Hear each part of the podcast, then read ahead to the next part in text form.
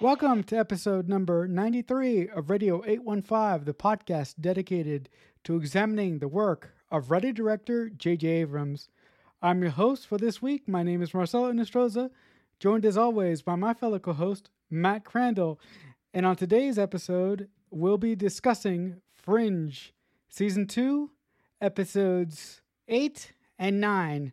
First up is the episode entitled August. So, Matt, do you know what? I need correction. You need correction, and I need the perfect strawberry milkshake. So, we're taking a look at episode 9, August, which is a Pinkner Wyman joint. And this one, you know, if you've been listening to the podcast, I've been complaining about standalone non mythology episodes the last couple of weeks, saying that, you know, if this was a streaming series, we wouldn't get those. And now, if you wanted the mythology episode, here it is. We've I felt like we've been waiting since momentum deferred. And this episode is extremely observer centric, but not just the observer that we have come to know and love, multiple observers. The episode centers around an observer who goes rogue and stops observing and actually intervenes in an event to kidnap this young woman named Christine to prevent her from being on a plane that crashes. Marcelo, as all of this is going on, what are you thinking as we see an observer no longer just observing? I really love this episode because, like you said, this episode really gives us a different look into the observers because we initially thought that the observers from day one are bad guys or they just observe. They they they really don't intervene, like you said. And in this episode, we have an observer, aka August, basically kidnapping this woman to save her life because this woman was going to go on a trip from Boston to Italy. And during her trip, the plane that she was on was supposed to crash. So that's the reason why this observer basically kidnaps her and prevents that event from happening. But as a result, the the timeline needs correction. So this whole episode is about this observer trying to keep this young woman safe. And Olivia and Peter uh, are investigating the, the kidnapping of this young woman. And then they discover that the, the observers have basically been at every critical point in human history. They were at the murder of the king that launched uh, World War One. They've they, they have been everywhere, and for the life of me, Peter, Olivia, and the team can't figure out why this observer kidnaps you know this woman. And ultimately, I love the reason why he does it. That reason just blew me away, which which we'll get to at some point, but I love this episode. Gave us a different angle to the observers that we've never seen before. Yeah, I thought that perspective shift where we have not been sure if the observers were good guys or bad guys. We know that they're around at like important events, and we've mostly just been hanging out with our observer. I don't know that we know that his name is September at this point, but if you're watching Fringe, we're just going to assume that maybe you know this, so we'll address him as that. So I love that early on in this episode, they start seeing this footage and they realize this is not our observer. This is a different guy. And they have to figure out why this guy would do what he would do because, as far as they know, and as far as Walter knows, you know, the observers don't intervene except for the time in 1985 when our observer, September, according to Walter's story, did intervene and helped him when him and Peter crashed into the frozen lake. So we still have some questions, and that comes up again throughout the episode as this idea of correction comes up. So there is, by August intervening, we see a table full of observers have a meeting where they're like, well, he wasn't supposed to do this, so now the timeline is going to be screwed. So we got to correct this. And they hire an assassin to go after Christine to make sure that she gets killed to fix the events of time. And I like this idea that August the Observer is trying to find a way to change time. And the reason he wants to do that is because, as we find out, he has an attachment to this person that he's been observing since she was a child, because he has been there at some of the most traumatic events of her life and seeing how brave and the perseverance and strength of will that this young woman had as a child really connects to him in a way that the other observers kind of don't really understand. And seeing that when they sort of ask him why, and he's just like, Well, I felt something that I can't even describe. And like we know almost like a love or an empathy. And I thought that was really interesting because not only are these guys some weird other dimensional beings, but they don't feel things the way that we do. But this one guy kind of is starting to. And so then you're like, okay, because this humanity crept in, he did this thing. And the only reason he thought that that thing was possible is because he remembers that back in the day, another observer did something similar. And so I thought that was really interesting, adding to our understanding of the observers as a group, because this is something we didn't think that they could do and raises a lot of questions about the concept of time overall. And Brandon at Massive Dynamic tries to explain it to us in the rudest way possible by spilling water all over everybody's shoes. But when he fills up that test tube and he says, like, you know, we think of time as pouring through the test tube, but actually, time is just filling up the test tube. And then with the full test tube, you could maybe move throughout it. So I like that this is changing our perception of what time, time travel, and observing means overall throughout all of Fringe. You know, you make an interesting point that when August kidnaps the girl, at some point he has a meeting with the other observers and they question his motives. And when they question his motives, he can't really put his finger on why he did what he did. He just felt that it was the right thing to do. And if you notice in that scene, uh, the person who directs this episode focuses on uh, the observer that we'll come to know as September a lot. September knows what August is feeling, but I don't think he wants to tell the other observer that he feels this or, or he has felt the same feelings that August has felt at one point in his life, specifically in the 80s. So I think that September knows exactly what the hell happened to August and why he did what he did. That's why I think uh, September is playing things close to the best, I don't think that he wants to let the other observer know that he knows exactly what's going on with August because I think that he's worried about retribution from basically like the the the crumply old observer who you know is kind of controlling the other two. Also, I find it really interesting that August at the beginning at the beginning of the episode before August kidnaps uh, the the young woman, he's writing in this notebook, and all throughout the episode, Walter is fiddling with his notebook, and it turns out that in the notebook, August wrote down a specific formula that only Walter, you know, would notice. So Walter ends up going to meet August in a restaurant, and Walter's all worried and all panicked that August is after Peter because at this point we know that Peter's from the other universe. And I really like the fact that August asks for Walter's help. I really, really enjoyed that because you would think that somebody like the observers wouldn't need a help, the, the, help of somebody like us. But I really like the fact that August knew that no matter where he went, no matter what time he went, the observers were always going to find him and the girl that he was trying to protect. So in that conversation, Walter says something very, very intriguing. You are going to have to make a choice. And what whatever that choice is, you you're gonna have to be okay with that choice. So I really like that scene. Yeah, that's a great scene, and I do love, as you mentioned, they recover August's journal, and we see him writing in it. The observers use weird cryptic symbols, and they write right to left instead of left to right like we would.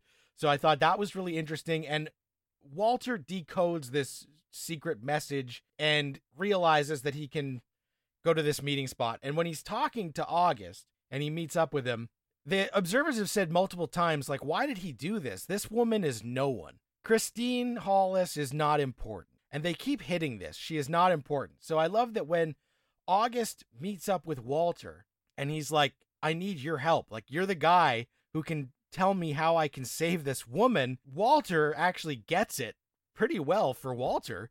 And he says, I think the thing you need to do is find a way to make her important, that they can't correct her. Because whatever has happened now in the timeline needs to be so important that it is a historical event that other observers would want to observe. And I thought that was a really nice moment where Walter takes his knowledge, as far as he knows of the observers and what they do, and he gets to apply it in a way that August now has like some sort of mission, and we don't know what that mission is. August ends up getting killed, mortally wounded, and we find out that the thing that makes this woman important is that she was the person responsible for the death of an observer, which is this beautiful yet tragic moment where because he did feel this love for her so strongly, he actually realized he was willing to sacrifice himself, and the way that he could make her important was if she killed one of them. Love is more important than than the small things, and he's willing to to die for love. And Beauty killed the beast, King Kong sort of esque stuff going on. But I loved it. I thought it was just really touching. When September and August are in that car, September's like, "Why did you save her? Like you, you're going to die." because you thought this was so important. You know, it was all stems back to he was there when as a child she went through really hard times when her parents died. And I just thought it was all really emotional and human, the reasoning, and it makes us connect to the observers in a much bigger way. And it really invested me in this character that I'd never seen before um, of August and the woman because of this tragic backstory and the way that they worked it together felt believable. It didn't feel like Fringe was trying to do some sort of last minute heel turn on the observers to say like, "Hey guys, they're actually really good." But it, it like was organic and it really worked. I you know, you know, you've been saying it for weeks. I've been complaining about it for a while that Fringe needs to get more serialized that we need to that we need to begin to understand where we're going here in the bigger picture and I think this episode did wonders to explain these bald people in these suits. One other thing that I really thought this episode did well is I feel that Walter is running out of time to keep his secret with Peter because Walter goes to meet August at the restaurant. He's decoding this book throughout the entire episode, and he doesn't tell Peter anything until the very end of the episode. So I feel that the story is coming to a tipping point where Walter's going to have to tell Peter where he's from and what he really did. Now, what that is going to bring up and what that is going to cause, you know, you got me. But I can't wait until we get there because I think when we get to that moment, I think their relationship is going to change in ways that that may change the show forever. There is a very very nice scene with Olivia and Peter in a car and Olivia is basically telling Peter about the first time that her that her mother took her to go see a movie and that she was so enchanted and so taken away by that. You know, even before the movie started, Olivia leaned over to her mother and said, Mommy, this is the best movie ever. And the reason why that hit home with me is because when I was a kid growing up, my dad took me to go see a movie that planted the seed that led to me becoming a screenplay writer. And that film was Mission Impossible. Okay, I'm going to bring it all back now. And the, the reason why I find that scene significant is because at the very end of the episode, Olivia is walking with Broyles and she asks for the rest of the day off. The reason why she asked for the rest of the day off is because she's babysitting her niece. And all her niece wanted to go do was go to this theme park and ride these roller coasters. And I love that the final scene of this episode is her niece and Olivia riding this roller coaster that Olivia didn't even want to ride at the beginning of the episode. And the the button on top of that scene was two observers watching Olivia riding the roller coaster. And, you know, and they say that she looks so happy, but she has no idea how much she's going to start to suffer. And I'm like, the hell is that? That's ominous. And then the episode ends. So I thought this episode was amazing. I just loved almost everything about it. Yeah, the ending was a really nice kick to the balls because you talk about tipping point and we didn't realize that this actually could be a tipping point for Olivia Dunham. When the episode opens, she was supposed to spend the day with Ella. She gets called away, and Ella says, I know it's okay. You have a really important job. I get it. But the kid's obviously crushed. So at the end, she finally does take the day off and gets to take Ella to the amusement park. Luckily, it doesn't look like Brave Maeve's Inclusive Kingdom, but it is some sort of fun theme park that they're having a good time at. And those observers are observing it. When we see that, we're like, oh no, why? Why are they watching this event? And then when they say, yeah, they look so happy, but everything is about to get so much worse. And you're like, okay, what? Why? What is going to happen? And why is this like a key moment that they would observe? Is this the last time Olivia Dunham is ever going to be happy? Why are they here? So I thought that was really ominous and definitely adds foreboding to the rest of the season, regardless of what happens. This is going to be ringing in the back of our minds, thinking, well, why did the observers say that it was about to go bad? So I think that that was a smart idea because it's going to make us look at the rest of the season through a different lens. So even if Fringe Team gets a big win, we might be thinking, oh, but there's this thing in the back of our mind. Remember the end of that episode where they said? So I I love that because it gets us invested even in mystery of the week episodes that we might have coming up. We're going to be wondering every time Olivia is on screen, is this when the suffering starts? Like when is when is this going to happen? So I think that that was a really smart kind of like a ticking time bomb they they placed into Olivia Dunham's hands and ours so that when we watch the rest and we move on to an episode like the one we're about to talk about, we still have that nagging at us as we watch these mystery of the weeks and I think that was smart to get us deeper invested in them. And on that note, we move on to the final episode that we're going to talk about this week, episode 9. The episode is entitled Snakehead. So, Matt, I have a question for you.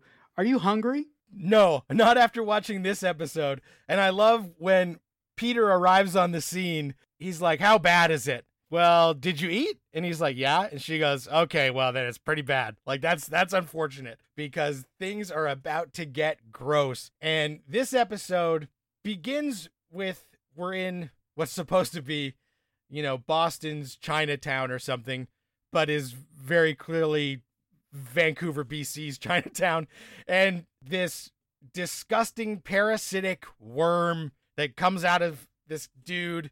And so, what I liked was this actually had shades to me of Alias, where, you know, we've got the torturer dude and this kind of similar lighting and similar color palette where the mad scientist kind of guy is removing these giant, horrible, screeching parasitic worms from people. And so I thought that was kind of cool because design wise and just the way they shot it was very evocative of that same look that they used in Alias when Sydney would have her run ins and get tortured in the back room. Um, so I thought that was really cool. And the guy who plays like the main the main bad guy of this Zima is a really great character actor. This guy who's harvesting these disgusting worms that are killing people as they are trying to immigrate on this cargo ship from China to the US and we have to figure out why why they're dying, why anybody would want these worms because it becomes apparent that this was all intentional. Someone gave everyone on this ship a drug that they told them was for seasickness, but it actually was like the eggs that started this horrible thing happening. So I love as Team Fringe has to figure out who, what, why. And then we start to get involved in triad gangs and all sorts of different stuff as it branches off. They raise the stakes by getting everybody kind of involved, including in a, a sad way, Astrid in a bigger way than normal. So I thought for a Mystery of the Week episode, this one was fairly strong and disgusting, but also has harkens back to We've seen other like parasitic things like the weird Super Mario plant that like would attach to people's hearts and stuff. So this is something that Fringe loves to do, but this was them doing it really well. What did you think, Marcelo, as this squid-like worm thing is being pulled out of this guy's mouth? First of all, just a, just a little aside here for the viewers. I love Chinese food, but this episode makes me not want to eat Chinese food ever again because it was just gross. It was just really, really disgusting. And I really like that you mentioned the lighting of of basically like this doctor's laboratory where he is pulling out the parasitic worm of this poor guy's body. I really I really like that choice. Do you think that was intentional by the uh, by the photographer of this episode, or do you think just was a happy accident? It's tough to tell because it looks so strikingly. The color palette is almost exactly the same as they used on Alias, so I feel like they were like, "Hey, remember when we did that on Alias? Like the bad robot people were probably like, let's give it sort of a same aesthetic look." But then also that is like a very you know, we're in Chinatown kind of look. Although with Sydney, I think she was actually in China, but still could have been a, if it was just a happy accident, then somebody really stumbled into something because it did look very similar to some of those scenes from the first two seasons of Alias. The other thing that I love about this episode is that there's a subplot in this episode where Walter is trying to learn how to stand on his own two feet again. He takes a taxi to the crime scene, and when he gets to the crime scene, he berates Peter for basically following the taxi to the crime scene. And Peter's like, Walter, I wasn't following you. We we're going to the same place, right? And at a point in the episode, Walter ends up going to what we are led to believe is Chinatown to investigate to try and find these verbs, if I'm mistaken, right? And he ends he ends up visiting a shop, and in that shop, it turns out, you know, uh, the shop that he visits is the same shop where this mad scientist is working. And Walter just mentions off the top of his head, "Oh, I have a big giant worm in my lap. and that leads to the triad of you know uh, that this scientist is working for going to Walter's lab, assaulting Astrid, and basically kicking the shit out of this poor woman. I love the way that that makes Walter feel because Walter is really confident throughout this entire episode that he can stand on his own two feet. But this entire episode shows us that he's not ready yet. I mean, for God's sakes, he ditches Astrid in Chinatown. He gets lost. He can't. He, you know, he doesn't remember his phone numbers. He doesn't remember his uh, anybody's phone number, and he ends up befriending this Chinese woman who finds Peter's number, keeps Walter safe while Peter, you know, later comes to get him. The reason why that touches me so much is because as a disabled individual, I spent years of my life trying to trying to show my family that I was capable of taking care of myself to an extent, and it took me forever to understand that there was only so much I could do, that, that at some point I was going to reach a plateau where I needed somebody else's help. And I think at the end of this episode, Walter reaches that plateau. So I loved the, the sort of horror elements of this episode, but I really latched on to Walter's story in this episode so, so much. Yeah, and Walter's story is kind of the the driving heart of the side plot of this episode. And it is him thinking that he is further along than he is. And unfortunately, what happens, as you mentioned, is when he gets turned around and lost, that is when the gang attacks Astrid because they've they've followed her. And so when he finds out that she got beat up after he's gone through this ordeal. So he goes through the ordeal and they do contact Peter and then he Peter shows up and he's like, You have the numbers. You have them written on you. And Walter didn't remember. So, like, it would have been much easier for him to find Peter than it was. But then when he realizes that Astrid has been hurt, and if he didn't get turned around and lost, like, this might not have happened. And so he realizes his limitations right now that he didn't want to admit are just because of his mental state is not as clear as he wants it to be. And that is something that would be very hard to admit. But when he sees that someone that he cares for deeply has been hurt as a result of this, at the very end, he injects himself with a tracking implant and gives Peter the tracker. I guess I'm not as far along and I might need some help. So I did like that Walter, in admitting that, it's actually stronger than him not admitting it. So it shows strength because it takes a lot to ask for help. And sometimes people think that asking for help is weakness, and it's not. And I liked that the whole episode, he doesn't get Astrid her name wrong at all. So it takes the levity and the disrespect that you know, I know that the actress felt of that bit out. So I like that because we are going to put her in some peril, we don't do that at all. You know, we show Walter cares about this woman very deeply, and the fact that she got hurt is what really makes him realize he's not as far along. I thought that was great. And when we find out that the parasitic worm, when it bites Walter, and we're like, oh my God, what the hell? We find out that it actually has healing capabilities. And then we realize, okay, this is not a monster for monster's sake. This is something that actually has good properties, but is brought into this world in a horrible way. And so that adds that human element that you always like in these standalone episodes, where the reason somebody's doing something is actually a semi good reason, even if this is for money. But we do see this woman and her son. And as the mystery goes on, we find out that she is involved because her son needs these injections because of something that's wrong with him. And so I thought that was interesting that we're we're grounding this. Bad things are happening, but there's a positive side to the bad things. What did you think, Marcelo, of the fact that these worms are being used for good, but it is a triad gangster organization that is making them to to sell this medicine. Like you said, uh, you got there before I could. I love the fact that initially we think that these worms are bringing in drugs, right? Because there's a scene where the mad scientist or the bad guy this episode takes out one of the memory one of the glands of this worm and makes like this white powder so we think that the white powder is obviously cocaine but later on we learn that the white powder is medicine right and it was a really smart idea for the writers to introduce us to a family that needs that white medicine to really connect with what the Chinese doctor is doing, whether it's for money or whether it's because he really wanted to help.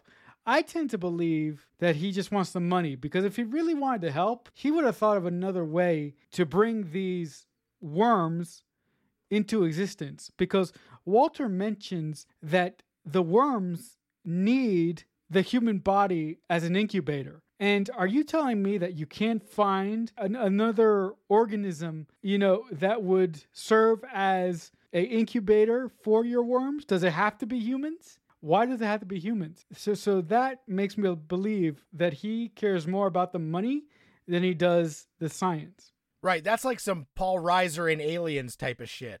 Yeah, we're gonna send you out to intentionally get impregnated with these xenomorphs because we want we want them for our nefarious business. So it does show that not that not that this episode would be any better if we found out they were doing this to chimpanzees or anything, but like still the fact that they are willing to let people die in the pursuit of this is not all sunshine and roses. The other thing that I thought you mentioned that at the end of this episode, Walter ends up putting a tracking chip in his neck. When Walter woke up Peter at the start of that scene, I thought he was going to tell him. I thought he was going to tell him everything. So I got so excited to get this exposition scene of Walter finally telling him where he's from. But it turns out that Walter put a chip in his neck. I love that scene, but I was so disappointed that he didn't tell him. So I'm like, that has to come soon, right? It has to, I would assume. Like we speculated before, I feel like they've been pushing that down the road, but we're getting to a point where Peter has to discover this and how that is going to shape Peter and Walter's relationship going forward and what that's going to do to the fringe team dynamic is anyone's guess at this point. All right, guys. So that'll do it uh, for this week's edition of Radio 815. If you guys like anything we do here and you want to reach out to us, there are a couple places in which you can do that. The first place to do that is just by simply using the hashtag on Twitter, uh, Radio815, or you can reach out to us on our personal Twitter page. It's JJ Universe 815. If you want to talk to me personally, the best place to contact me and yell at me about anything at all is on Twitter. I'm at Creek Fanatic 88. But Matt, if the good folks want to talk to you about anything, what would be the best place for them to reach you? On Twitter at Matt Crandall. All right, guys. Uh, I just have a couple more things to say before we wrap up this episode.